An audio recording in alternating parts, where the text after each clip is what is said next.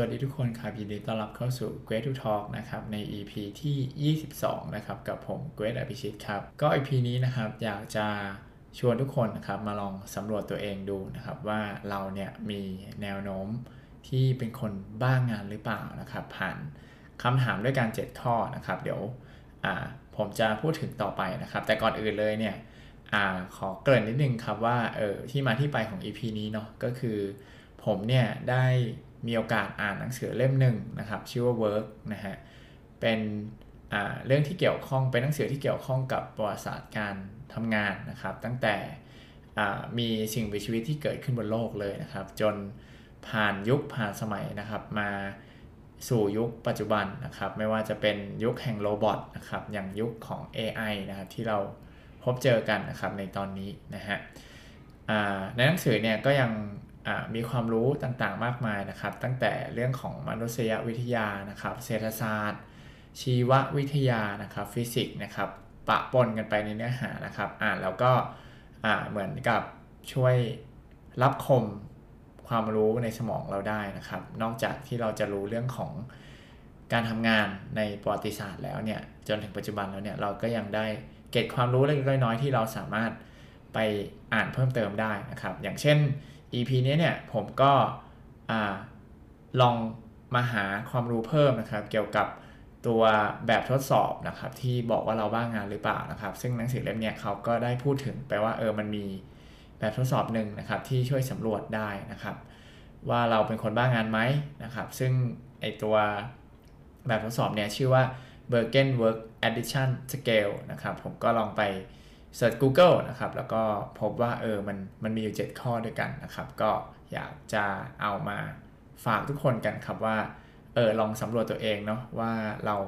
เข้าข่ายหรือเปล่าว่าเป็นคนบ้างงานนะครับ โอเคนะครับมาในส่วนของคำถามนะครับ ข้อแรกเนี่ยเขาถามว่าคุณเนี่ยมีความคิดว่าอยากจะทำอย่างไรเพื่อให้มีเพื่อให้สามารถมีเวลาเพิ่มขึ้นในการทำงานนะครับ ซึ่งอันนี้เป็นข้อแรกนะครับ ส่วนเวลาเราตอบเนี่ยเราก็จะสามารถเลือกได้ 5 อย่างด้วยกันนะครับ ก็คือตอบว่าไม่เคยนะฮะนานๆครั้งบางครั้งบ่อยหรือว่าเสมอๆเลยนะครับ ก็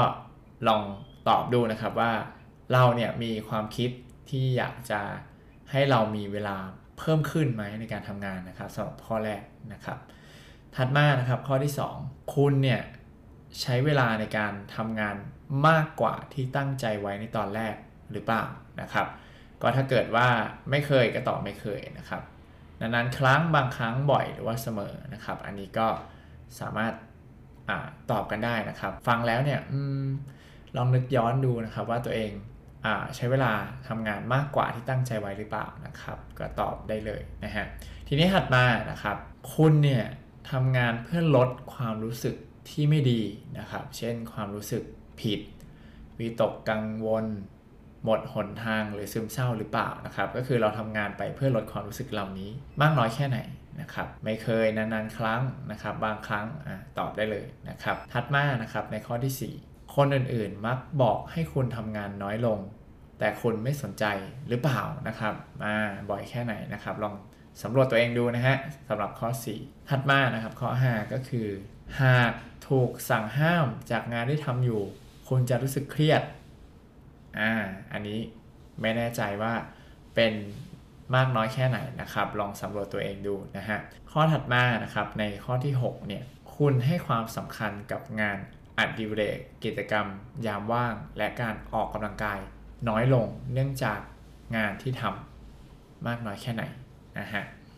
แล้วก็ข้อสุดท้ายนะครับ ข้อ 7 ก็คือ คุณทำงานหนัก จนส่งผลกระทบกับปัญหาสุขภาพ หรือเปล่านะครับมากน้อยแค่ไหนนะฮะอันนี้ก็จะเป็น 7 ข้อนะครับที่มาช่วยให้เราประเมินนะครับว่าเราเนี่ยเข้าข่ายเป็นคนที่บ้างานหรือเปล่านะครับ ทีนี้ถัดมานะครับในส่วนของการแปลผลนะครับ หลังจากที่เราเนี่ยตอบคำถามมาแล้ว7ข้อนะครับเขาบอกว่าถ้าเกิดว่าการแปลผลเนี่ย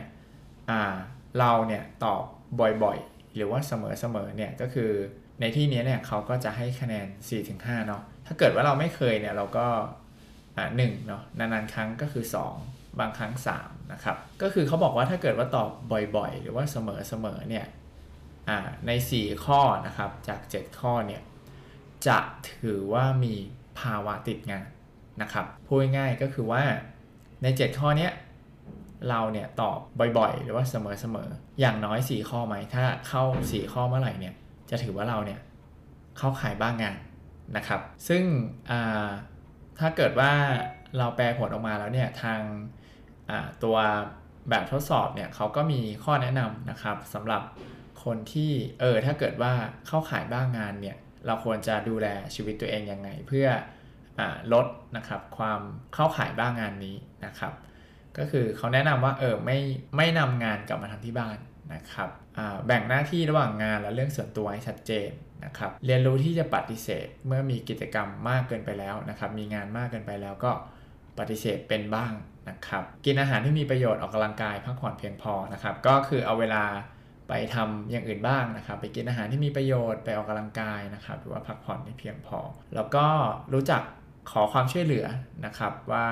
เราเนี่ยมีความเครียดในการทำงานครับถ้าเกิดรู้สึกแบบนี้ก็ลองขอความช่วยเหลือดูนะครับอลองตั้งเป้าหมายในการทำงานนะครับ